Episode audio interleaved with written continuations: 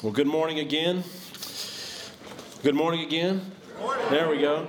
I'm glad to be with you here today. There's nothing better than starting a week in worship. I'm thankful that you have chosen to be here. And again, if you're joining us online, we're thankful that you are here as well. One thing that I want to mention that I did not mention in the welcome a moment ago is that today we are beginning some, several new classes. Well, there's one class that's going to finish one more week and then start something new next week.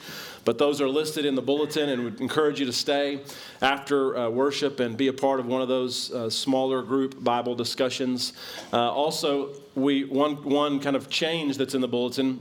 Uh, we last week we announced that there was going to be a starting point, which is our new members and guests class. If you've been uh, visiting for a while and you want to know more about Kaufman Church of Christ, if you're a new member and you want to know more about the church and uh, we, we were going to start that this Sunday. We have actually pushed that to the start the first Sunday in April. So we'll be talking about that some more, uh, contacting a number of you, but we want you to be aware of that.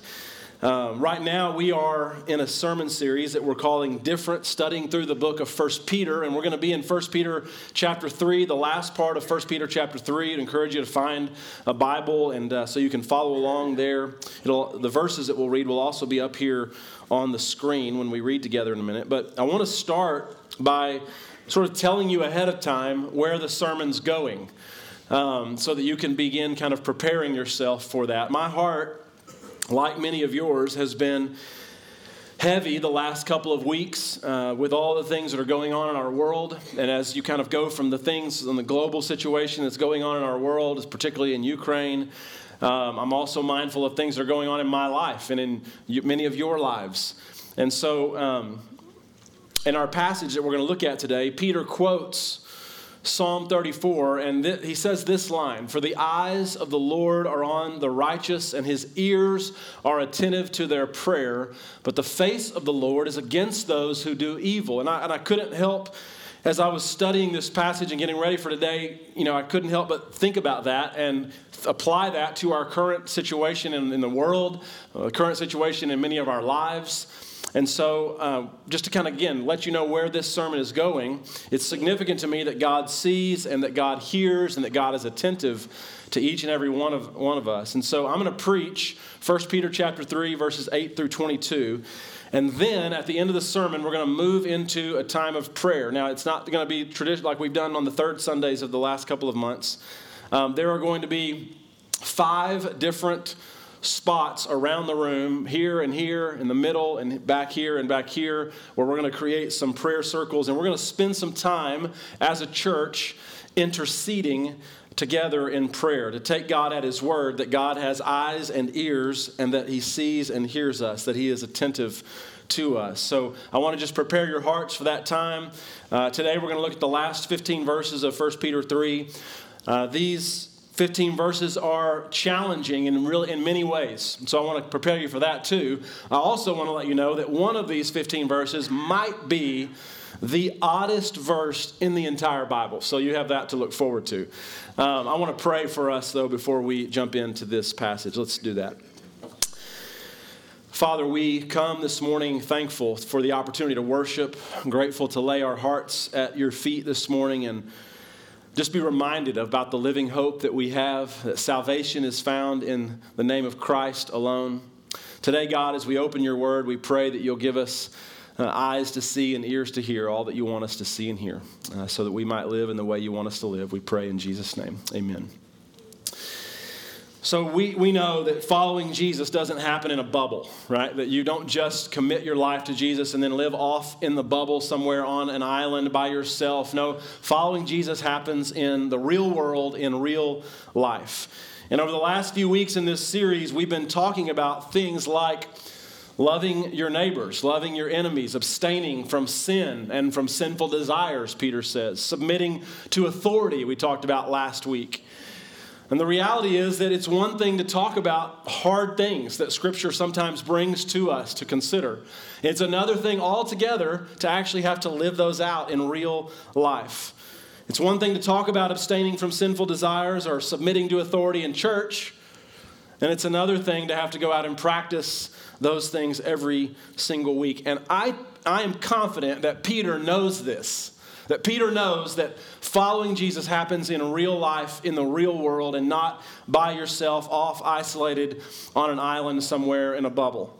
Because every week we see all the ways that Peter is inviting and he is pleading and he is urging these Christians and these Christians to, to live into their identity as Christians, to live different. And today he is asking a different question, I think. He's asking this question How do we actually live different? What does it actually mean? You've been talking about it right? He's been talking about it in the first part of this letter, but how do we actually do it? And he's going to give some practical things that you and I can do. What does it actually mean to live as a citizen of the kingdom of God, which he's talked about in previous chapters? What does it mean to be a priest and a priesthood? What does it mean to be the temple that carries God's presence into the world? How do we actually do that? And in his attempt to answer these questions, he picks up in first in, in 1 Peter chapter 3, verse 8. So let's read there. This is what he says. He says, finally, although it's not really, has a lot more to say, two more chapters of stuff to say. So, finally, all of you, be like minded, be sympathetic. There's some practical application for how to do some of the things he's been talking about. Love one another, be compassionate and humble. Do not repay evil with evil or insult with insult. On the contrary, repay evil with blessing because to this you were called so that you may inherit a blessing.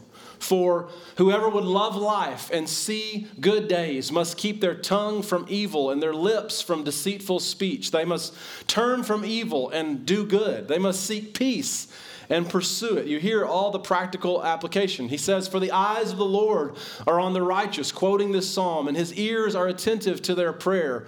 But the face of the Lord is against those who do evil. Who is going to harm you if you are eager to do good? Excuse me. But even if you should suffer for what is right, you are blessed. Do not fear their threats, do not be frightened. How Christians are to behave in the world is his topic.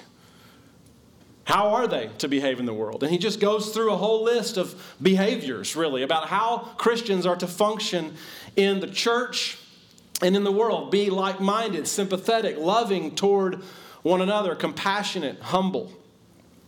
He's talking about a culture, I think. That's the way I would say it a culture in a church. How do the people within a community of faith treat one another? How do they think about each other? Are they compassionate toward one another? Or are they always biting and devouring each other, always you know, picking at each other, finding ways to, to, to find people's flaws and to evaluate and critique them? He's talking about a culture. Does a culture have a, does a church have a culture of grace? Or a culture that's incredibly legalistic where we're always trying to catch people doing wrong and making mistakes. What are our relationships supposed to be like? Because we're supposed to function differently than people in the world and how they treat one another. And I think probably most of us, right, you hear all the things that he said, and nothing is really shocking. I mean, it's hard, but it's not really shocking. I think we go, oh, okay, well, there's nothing new there. What he said is pretty familiar, right? We got that. We've seen that kind of stuff before in other places in the Bible.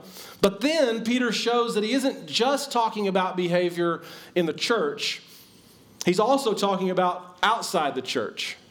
Because the next thing he says is, do not repay evil for evil or insult with insult. Again, he's just reminding them again that following Jesus doesn't exempt you from adversity. It doesn't, you know, there's no commitment. When you made a commitment to Jesus, it did not all, you did not also receive a promise that your life was never going to be hard. It may be that difficulty comes as a normal part of life, which all of us experience, or it may be, like in their case, difficulty comes as a result of your faith in Jesus. So, in the midst of this diversity and difficulty that may come, the question that I think he's asking is how do we behave? How do we function in a world that is not interested in and is not always supportive of the idea of following Jesus Christ? And Peter says that part of what it means to actually live into your differentness as Jesus as a Jesus person is to not repay evil for evil or insult with insult. And I could stop right there and close the book and we could move on and we could reflect on that for the rest of the day, for the rest of the week, because who does that? Right? If we're honest, I mean, Peter wrote this, and if we're honest, the deepest parts of ourselves, we like younger Peter better. The Peter that's chopping off soldiers' ears. Because that's returning evil for evil. Something has changed in Peter, right? When he's chopping off soldiers' ears in the garden when Jesus is arrested, we're like, who is this guy? He's gotten soft on us, right? We liked you better when you were younger. He's changed, or has he? Right? Has Peter gotten soft, or has he matured? Has he grown up in Christ?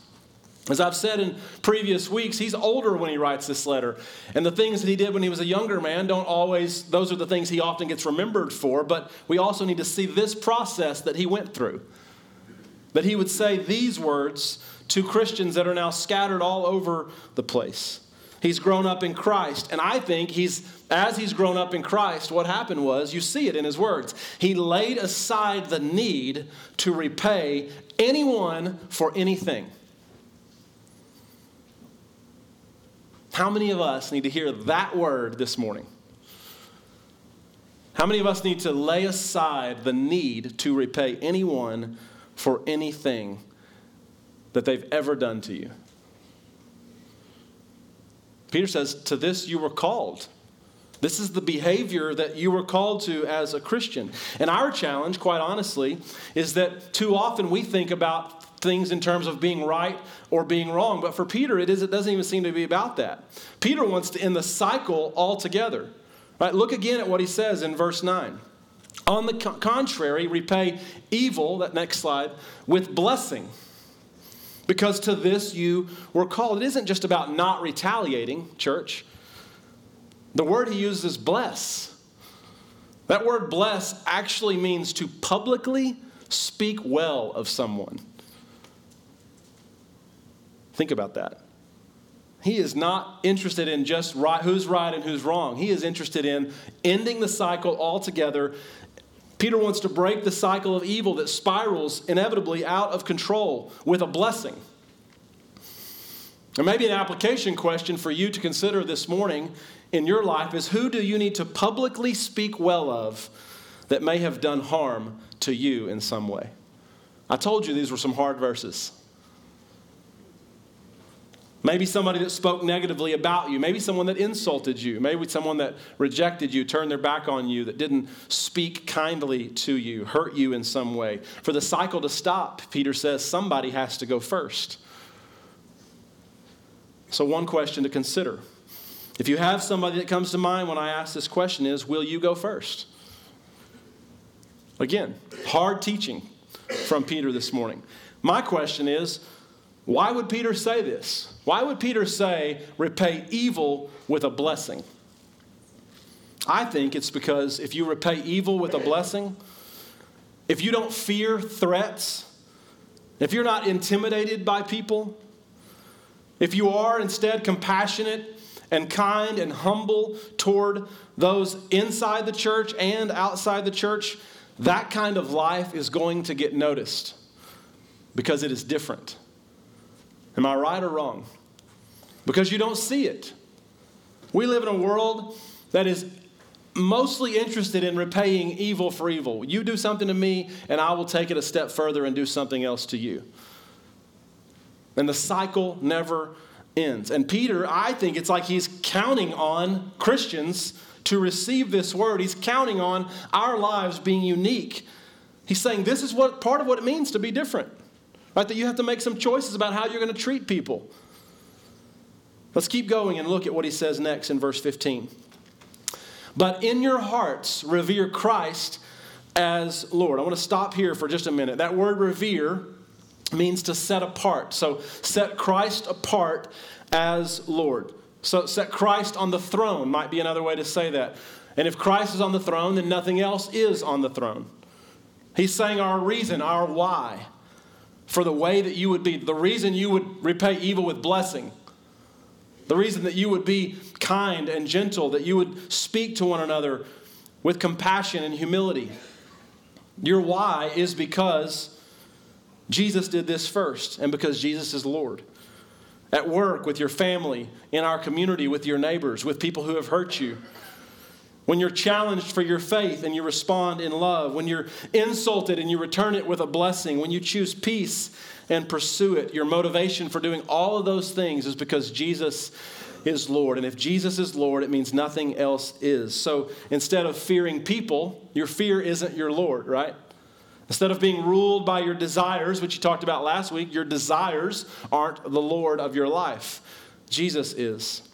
So set apart Christ Uh, in your hearts as Lord. Always be prepared to give an answer to everyone that asks you for the reason for the hope that you have. Some of us may have heard this verse in, in the past. And if you're like me, you almost kind of heard it as a threat in some ways, right? Like you always better be ready to tell people about your faith. But I think when you read it in this context, it sort of lands differently. Peter isn't threatening, he's inviting us to consider, I think, this question How has your faith produced hope in you? Because if you have faith in Jesus Christ, it is producing hope in you. You have hope. Hope that God has not given up on humanity. Hope that God is using all the things in your life and in the world to work for good. You have hope and a deep comfort in the promise of the resurrection. Hope that one day God is going to make all things new. Hope that evil will not win in the end. Hope for all kinds of reasons. And he's counting on you and I to be aware of the fact that that hope is there. It's sitting in our hearts. And that when, it, when we are engaged in conversation and relationship with people, that we'll talk about it when it's time.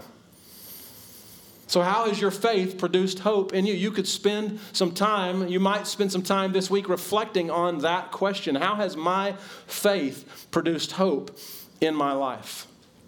We know that nobody wants to, to suffer. We, nobody that no, we know that nobody wants bad things to happen. Nobody goes asking for bad things to happen in their lives. But suffering can have a purpose, right? One, one of the reasons, uh, one thing that I think suffering does is it helps clarify what we believe. When hard stuff does come, Peter wants us to consider how will we respond? How will we react? Will our hope anchor us when things are hard? We are never, I think, more like Christ than when we're suffering for good. And what's interesting is we are seeing in real life examples of this play out in Ukraine right now.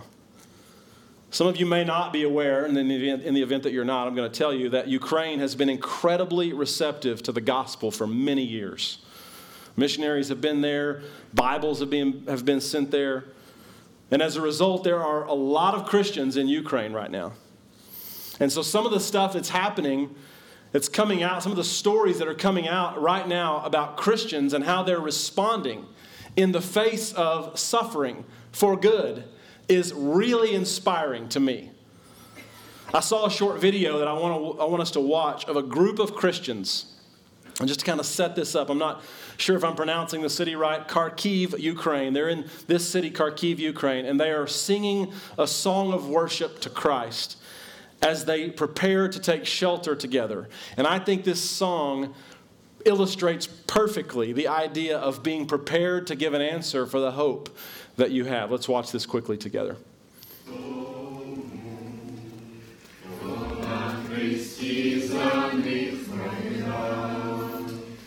Боже, я молю за Україну, Боже, молю тебе за людей, ти прости, ти спаси, і милість свою нам яви. Боже, я знаю, що ти будеш з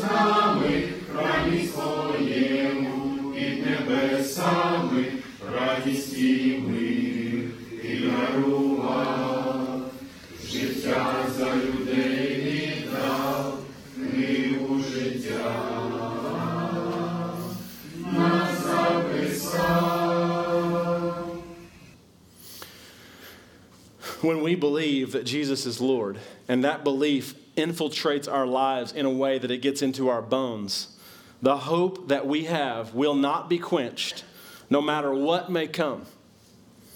because that hope will be rooted in something that cannot be snuffed out or taken away. When we know who is on the throne, we can sing no matter the circumstances. Amen? When Jesus is Lord, we can endure suffering and hardship and persecution. And what is true for them is also true for you as well. I want to keep reading.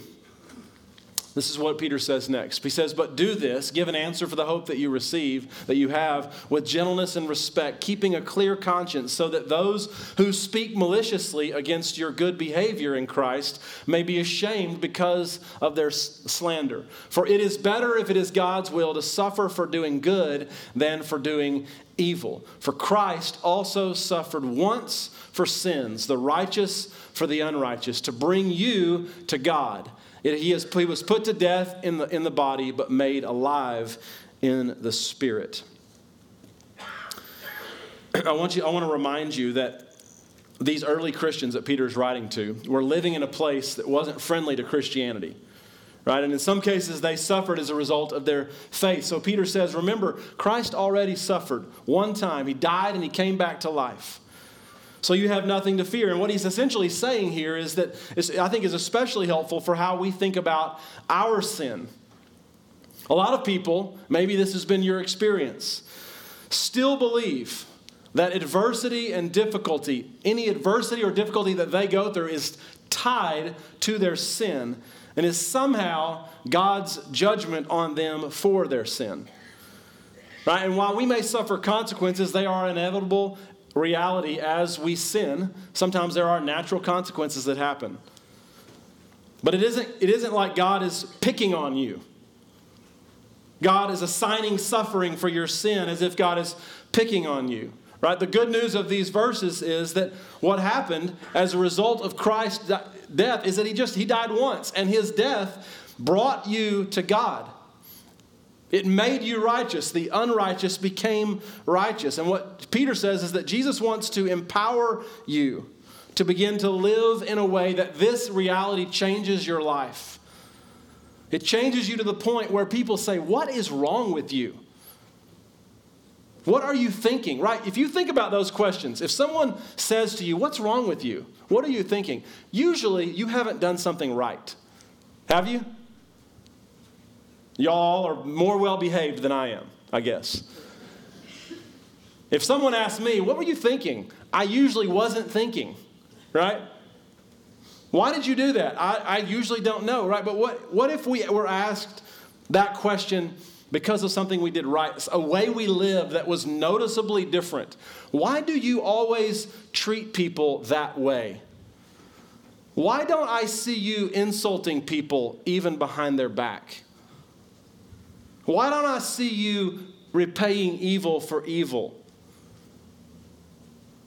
Why do I see you always trying to act compassionately toward other people, living with real humility? Right? What if we were asked those questions when we did something right because we were living different? I, I want to have more experiences in my life where I'm asked those questions because I've done the right thing instead of the wrong thing, which is more often what happens.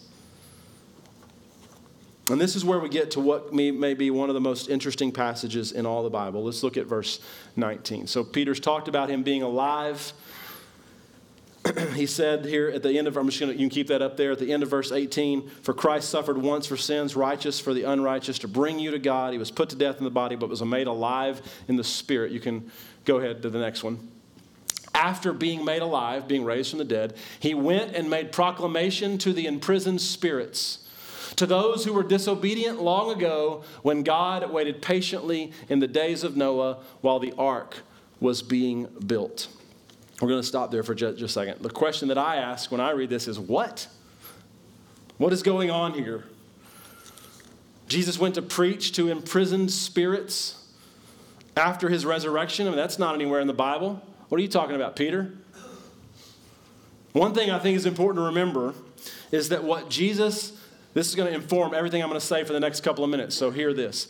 What Jesus did on the cross impacted more than human lives. We typically think mostly about Jesus' death on the cross as for how it impacted our human life, right?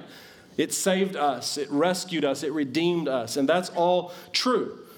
But what happened on the cross is about more than human lives and more than the realm that you see, which is the physical earthly realm. Because while we are living here, even if we don't understand this, Scripture is very clear that there are things happening in a spiritual realm that you and I do not see. Jesus' death on the cross impacted the earthly realm for sure, but it also impacted the spiritual realm. That everything we see and everything we do not see is connected is working, and is working together. Paul says it this way in Colossians chapter 1, verses 15 through 17. He says, The Son, is, listen to how he talks about these realms like it's just normal, like it's just obvious, right?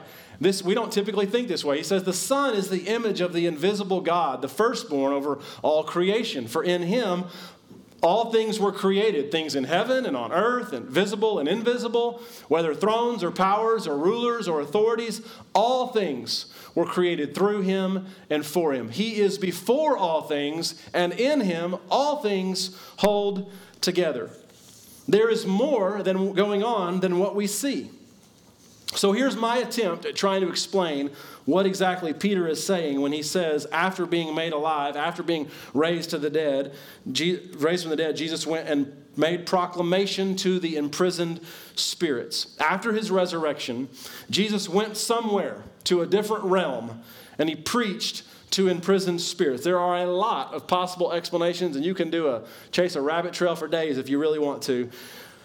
But here are a few that people have, have suggested. Maybe these are souls of the faithful people in the Old Testament, and the, the prison is their waiting place. So Christ goes and tells them after he's, he's been raised from the dead, I'm alive.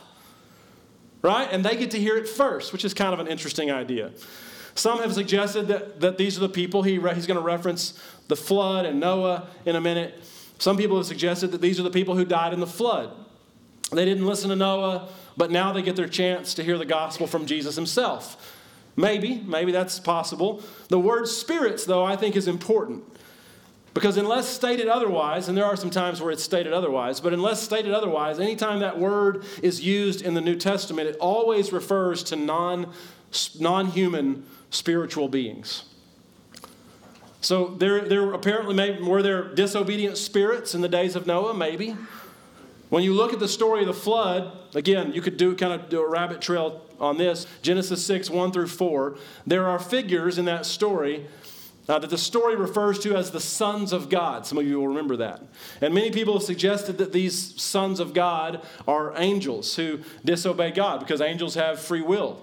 Maybe you knew or didn't know that, but they have free will. So maybe these angels disobey God. They left their position in heaven. And, and Genesis 6 says they married human women. So some have written that these angels were put in prison as a result of this, and that Christ went and journeyed into that realm, into that prison, and he preached to them. And I want to suggest that wherever they are, those imprisoned spirits, Jesus goes to proclaim to these spirits. And I wanted to talk about that verse because I don't want to just glaze over it. But I, my question is why does Peter think we need to know this? That's, that's the real question that I want to know. Like, why does Peter think we need to know that after Jesus was raised from the dead, that he went and proclaimed the gospel, that he was alive from the dead to these imprisoned spirits? And I think it's because the cross isn't just about you and your individual salvation that we need to know that Jesus' death on the cross, his walking out of that tomb and being alive today, is, is what that proclaims is that his, all of that is about something larger that God is doing in the entire universe. That somehow God is working to bring all this together in a way where creation exists in peace, the shalom of God. The cross impacts what we see with our eyes and what we do not see. In Ephesians chapter 6, a verse that we've studied together before, he, Paul says it this way Our struggle is not against flesh and blood, people, humans, but against the rulers and the authorities, against the powers of this dark world, and against the spiritual forces of evil in the heavenly realms. Right? The cross speaks to us in the earthly realm and I here listen, it puts the unseen forces that are at work in our world on notice that their time is running out. That sin has been dealt with, that death has been defeated. And this is the part this is the part of the good news of this verse, I think. No matter how confusing it might or might not be to you. Hear me say this. Jesus can roam wherever he wants, whenever he wants. He can come to us in our darkness, and he can go to imprisoned spirits in some other realm. And if he can do that, church, what on earth would ever, ever intimidate his followers? Because that same power that raised him from the dead is alive and at work in you. And that to me is the good news of that really confusing verse. Let's keep reading. I'm going to read that part again so you can hear some context of what he's going to say next. After being made alive, he went and made proclamation to the imprisoned spirits to those who were disobedient long ago when God waited patiently in the days of Noah while the ark was being built. In it, only a few people, eight in all, were saved through water, and this water now symbolizes baptism that now saves you also. Not the removal of dirt from the body, but the pledge of a clear conscience toward God. It saves you by the resurrection of Jesus Christ, who has gone into heaven and is at God's right hand with the angels, authorities, and powers in submission to him. The last picture of this section of Scripture is a picture of a throne. And Jesus is on the throne, and over it all, the throne is occupied. Jesus sits there. He can go, into, go to imprisoned spirits, and he can sit on the throne of heaven. He can do it all. He is Lord over all. And one of the ways that this gets expressed, that we express that we believe this, is through baptism. Look again at what he says in verse 20. In it, only a few people, eight in all, were saved through water. That's interesting to me and I don't know if you you caught it the first time I read it. I always thought the ark was the thing saving Noah and his family from water. The waters are rising, the flood is coming, and they have to jump in the ark to be saved. But Peter doesn't say that. Peter says that they were saved through water. And someone might ask if they aren't saved from water, Doug, then what are they being saved from? If you recall the story, they are being saved from the sinful condition of the world. This is what broke God's heart. Look at verse 21. He keeps going. And this water symbolizes baptism that now saves you also, not the removal of sin from the body, but the pledge of a clear conscience toward God. It saves you by the resurrection of Jesus Christ. Some of us, for some of us, the role of water and the role that water plays in baptism may be unclear, but I want you to look again at these words. There is nothing magic about the water in a baptistry. This is why it doesn't matter if you're baptized here, or you're baptized in your pool, or in your hot tub, it doesn't matter. Because water only touches the outside of your body. And what Jesus came to transform is inside. And only the resurrection, Peter says, could transform that. And this is why he says baptism is a pledge of a clear conscience toward God. What happens when you clear your conscience? If somebody says, comes to you and says, I need to clear my conscience and tell you something, what are they about to do? Right? They're not about to tell you what they've done right. If someone's coming to clear their conscience, they're going to tell you something that they've done wrong and they want to make right. It's a confession. Baptism is a confession, Peter says. It's you saying, I need to be saved from my sin. And I believe that Jesus, you are on the throne. And that you are the only one that can save me. That you died and rose again to bring me to God. For our context, that's really powerful. Can you just imagine these words to a group of Christians that were actually suffering because of their faith, wondering, I'm suffering and I'm going through all this hard stuff. Did I make the right decision to follow Jesus? Right? They're, they're, they're align, they're aligning their lives with Jesus and they're still going through hard things. And Peter is reassuring them that their baptism is confirmation that they made the right decision. And Peter says, Remember your baptism. You didn't do that because your skin was dirty. That's not the reason that someone is baptized. You did it because you believe that Jesus is Lord and that he died on a cross and that the tomb is empty. And the power in your action in being baptized is in the resurrection, Peter says. The tomb is empty and Christ is on the throne and Jesus is Lord. Remember your baptism. And I want to close this morning with the same statement to you to remember your baptism. If you've not been baptized, that decision to be baptized begins with the question Do you believe that Jesus is Lord? And it will take, as many of us who have followed Jesus for a long time, sometimes you think if I'm going to get baptized, I have to know everything that there is to know before I make that decision. And that couldn't be further from the truth. It will take a lifetime. You can believe that Jesus is Lord, and it will take the rest of your life continuing to follow to see the ways that answering, Yes, I believe Jesus is Lord, to that question will be the best decision that you ever make. Amen? To some of you who have made that decision, and if you're ready and you've not made that decision, man, I would love to talk to you. I'll be down after worship. If you're watching online, we'll, I would love to talk to you. Reach out to us. Pledging yourself to Christ in this way will change the trajectory of your life forever in a way that you can't change on your own. And if you have been baptized, I want you to hear me say, remember your baptism you know now more than you did when you were baptized, regardless if you were baptized last month or 20, 30, 40, 60 years ago. You're probably like Peter. You've lived some life. You've seen some things. You've experienced some things. Your current self is not like your former self. And that's part of the point. And so, my question for you as you remember your baptism is when is the last time you gave some thought to the hope that you have because of Jesus Christ? When is the last time that someone asked you about the hope that you have? The last time someone asked you, Why are you so different?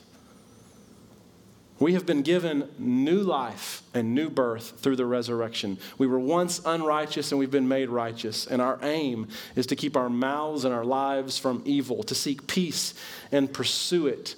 So, taking Jesus at his word, here's what we're going to do God's eyes Peter says, are on, are on the righteous. That's you. That's you. And his ears are attentive to our prayer. And so, if you would put that next slide up, if we have it. Around the room here in just a minute, if you can't see this, I'm going to explain it. There's going to be several places in the room, five spots that you can go. And this is, uh, this is encouraged. So I would like for everybody to participate.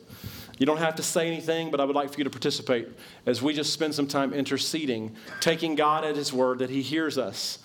And so there's going to be a place up here for, for our students, for our teens, and any adults that want to go and pray for our students, for our teams. Andrew's going to be over there. There's going to be a spot in the back, back here, where we can speak people who want to go and pray for physical needs, health situations that are going on. Johnny Adams is going to be back there and going to begin that time. Right here in the middle, Suzanne is going to be with any of our third, fourth, and fifth grade students that are in the room. She's going to spend some time there praying with them. And if you're an adult that wants to go and pray for our kids, you can join Suzanne there.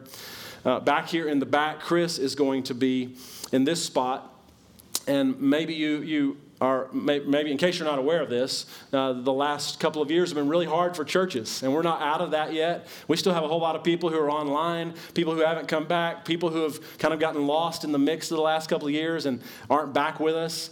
Uh, and we don't really know what all's going on with all of those situations, but we want to pray. One of the things I'm praying as our county grows is that God will send new people. So maybe if you are here, you may not know it, but you're an answer to prayer.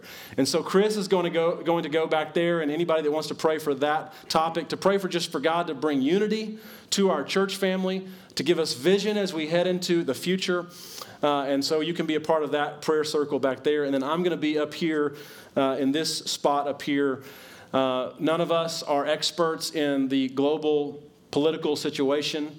But I do know that we, we know how to pray and that we're called to do that. And we're told that God hears our prayers. And so I'm going to be up here uh, and helping facilitate that time. We're just going to take like four, three or four or five minutes and do that. It's going to be one small song, short song that's going to play. After that song, you can just kind of find a seat somewhere close by. Kent Wilson is going to come up and he's going to close us in our time of prayer. I've gone long this morning, and I apologize about that, but uh, I needed to say all the things that were said, and I kept trying to cut stuff out of the sermon, and I couldn't do it. So, would you stand with me? Uh, I'm going to pray over our time, and then I'll ask you to begin moving to one of those spots. Uh, Father, we, we come today thankful that you are Lord, that you are on the throne. And we are mindful today, God, that of the promise and the hope that that truth brings into our lives, and the hope that we have because Jesus is Lord. And today, God, we're going to take you at your word, believing that you do what you say, that you hear our prayer, that your ears are attentive, your eyes see us. And we're going to just intercede together with one another for situations that are going on in our lives and the lives of people we love. And we ask that you'll meet us here in this place for the next few minutes. We pray in Jesus' name. Amen. You can move to one of those spots uh, at this time.